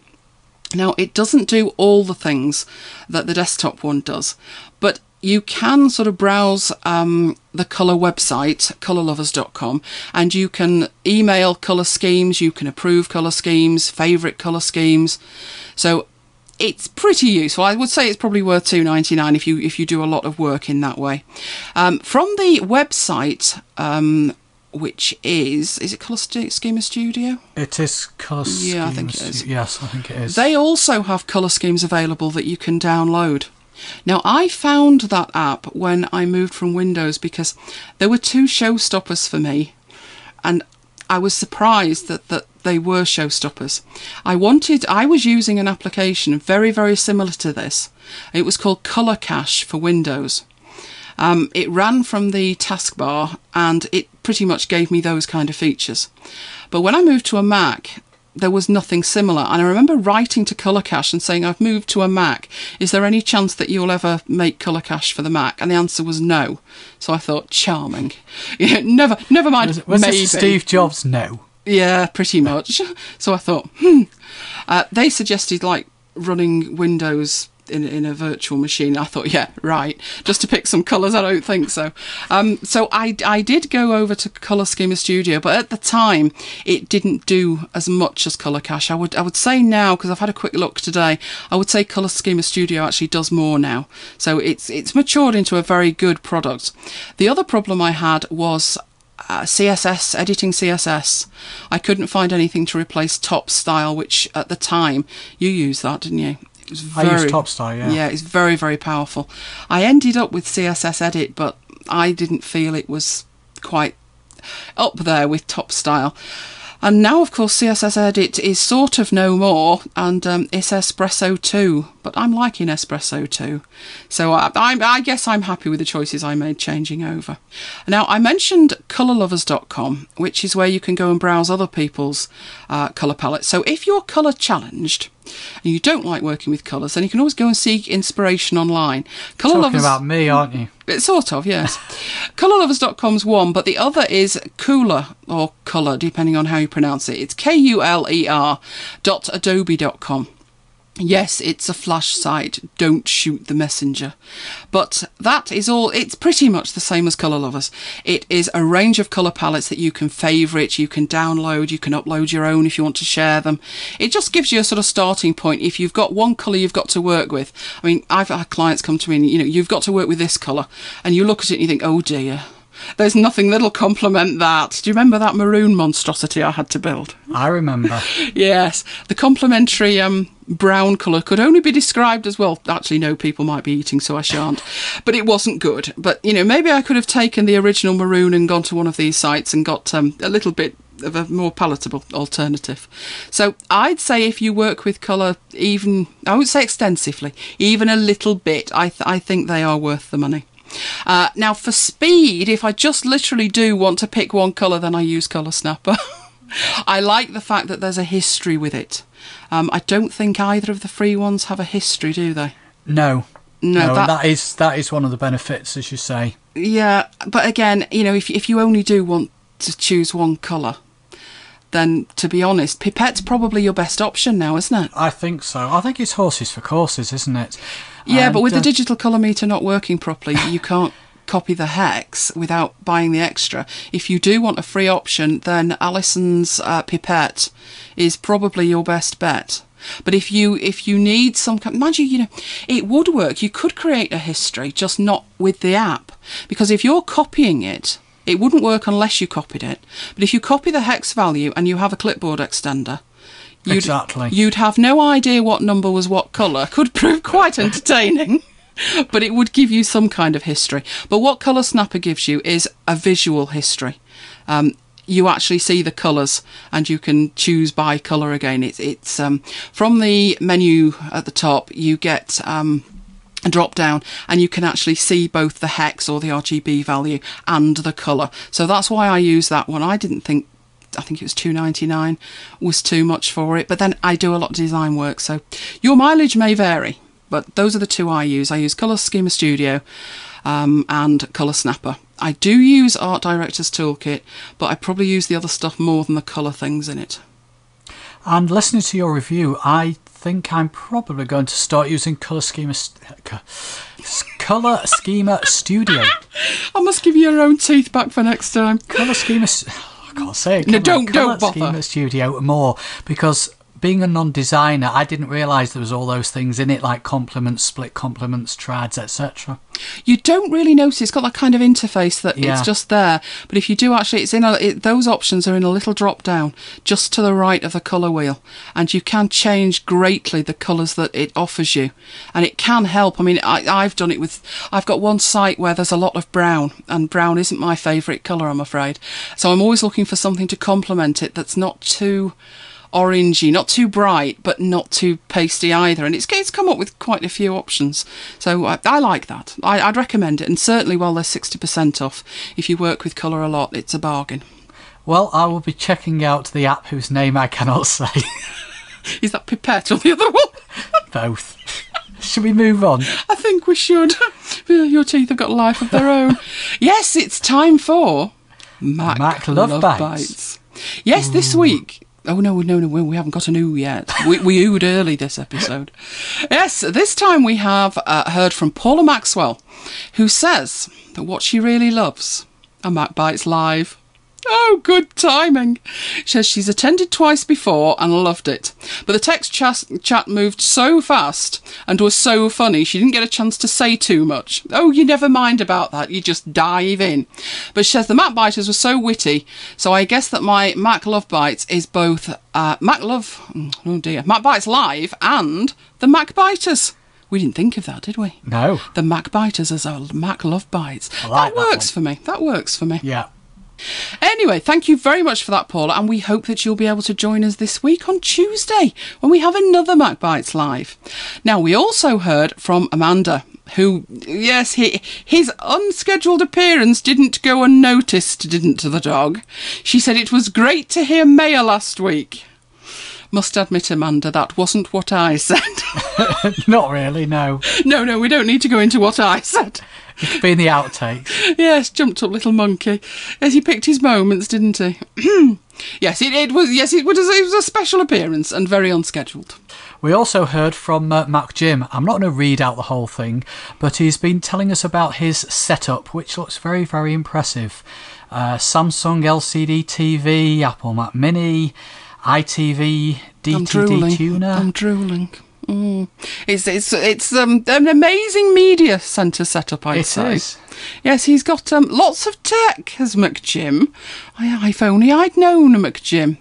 I wonder what else I can tempt him with. Yes, it's um, it was a comment on one of the show notes. I can't remember what number. Do you think it was 54 or 53? I think it was 54. Right. Well, I'll put a put a link to it so so people can read all about this marvelous setup. The only thing that concerned me was he's playing games on it. Now I'm game challenged. I'm greatly game challenged. Maybe I need lessons from McJim. There's a threat for you. It was 54. Well done. And we also heard from Jane, who was doing the honourable thing, wasn't she? She says, Morning world, been awake since a ridiculously early hour, listening to the latest MacBites episode until the rest of the household awakes. Which sounded fabulous, didn't it? Yes. But I noticed another tweet later, Jane. You might think you got away with it, but you didn't. Yes. When she said, I'm afraid I drifted off again halfway through MacBites. I promised to re listen. Drifted off? What do you mean, Jane. drifted off? Jane, I've got a confession. I sometimes drift off as well. What? Not to MacBites, but to other podcasts. No, you just lose your teeth to MacBites. Yes. now, other people were doing other things with MacBites, weren't they? Yes, Darren was listening during his run and gym session. Um, I said it must be a very long run, um, but it, apparently he s- spreads it over over several runs because He might at drop the off in the middle. yes, looking at the duration of this episode, it will be a marathon, never mind a Oh, run. indeed. I personally preferred Minster's laid back approach. Yes, uh, Minster was on holiday and took it with him. Yes, he was bribing um, Barman to give him Wi Fi access to download MacBites, which I thought was marvellous. He also said, another cracking show. I was getting some very strange looks from other people on the beach. I must learn to listen and not laugh so much. I like it. oh dear. I like it. And Strategy Oracle on Twitter. I feel famous now that I've been officially mentioned in episode 54. Uh, should we make that doubly famous because you've now been mentioned on 55? Right, strategy. Oracle, my old mate. You're on a hat trick. Let's see what you can do to get a mention next week. Well, that's it for this episode of MacBites. Please join us. Which could prove to be the longest yet. If you didn't interrupt me, it would be shorter. Please do join. Ooh! Please do join us for the MacBites live coverage of the Apple Media event when we're expecting news of iPhone, iPhone, iPhone. Nearly. Not, not, not bad. I think that was a good one. Mm. Well, more on that live on Tuesday and next time if you can't join us on Tuesday. As always, we'd love to hear from you, so send your questions, comments, and queries by email to macbitesuk at gmail.com. Use the contact form on the website or send us an audio file. And talking of audio, thanks to Minster for his audio comment about DVD ripping. We've not forgotten you. We're just with Elaine's Lion fiasco. We've not had the chance to do it the justice it deserves, but you are penciled in for a large part of next week's show. No! You said next week. They'll never notice. They will. I'm declaring that MacBites weeks have 14 days. Problem solved. If you think they'll fall for that, You never know. Anyway, how about leaving a comment on the show notes at macbites.co.uk?